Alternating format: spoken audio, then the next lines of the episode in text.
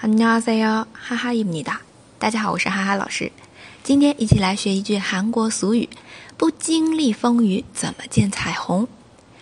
비온 뒤에 땅이 굳어진다。然后下面呢，我们来看一段对话，小野和那英的这个啊，来听一下，你能听懂多少呢？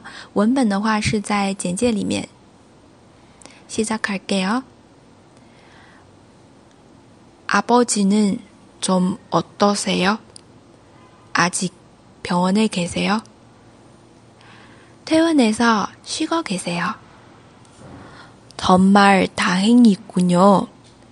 그동안 가족들이 고생 많으셨겠어요. 그런데 부모님께서 하시던 가게는 어떻게 됐어요? 부모님 대신 저하고 남동생이 하고 있어요. 나영 씨가요? 힘들지 않아요?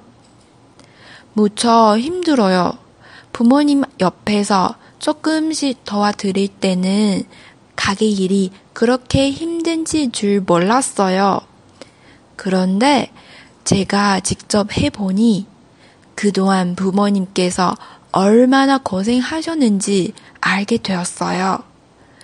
그런 것도 모르고 나 바쁜다는 핑계로 많이 도와드리지 못했는데 부모님께 너무 죄송해요. 이제부터라도 잘하면 되잖아요.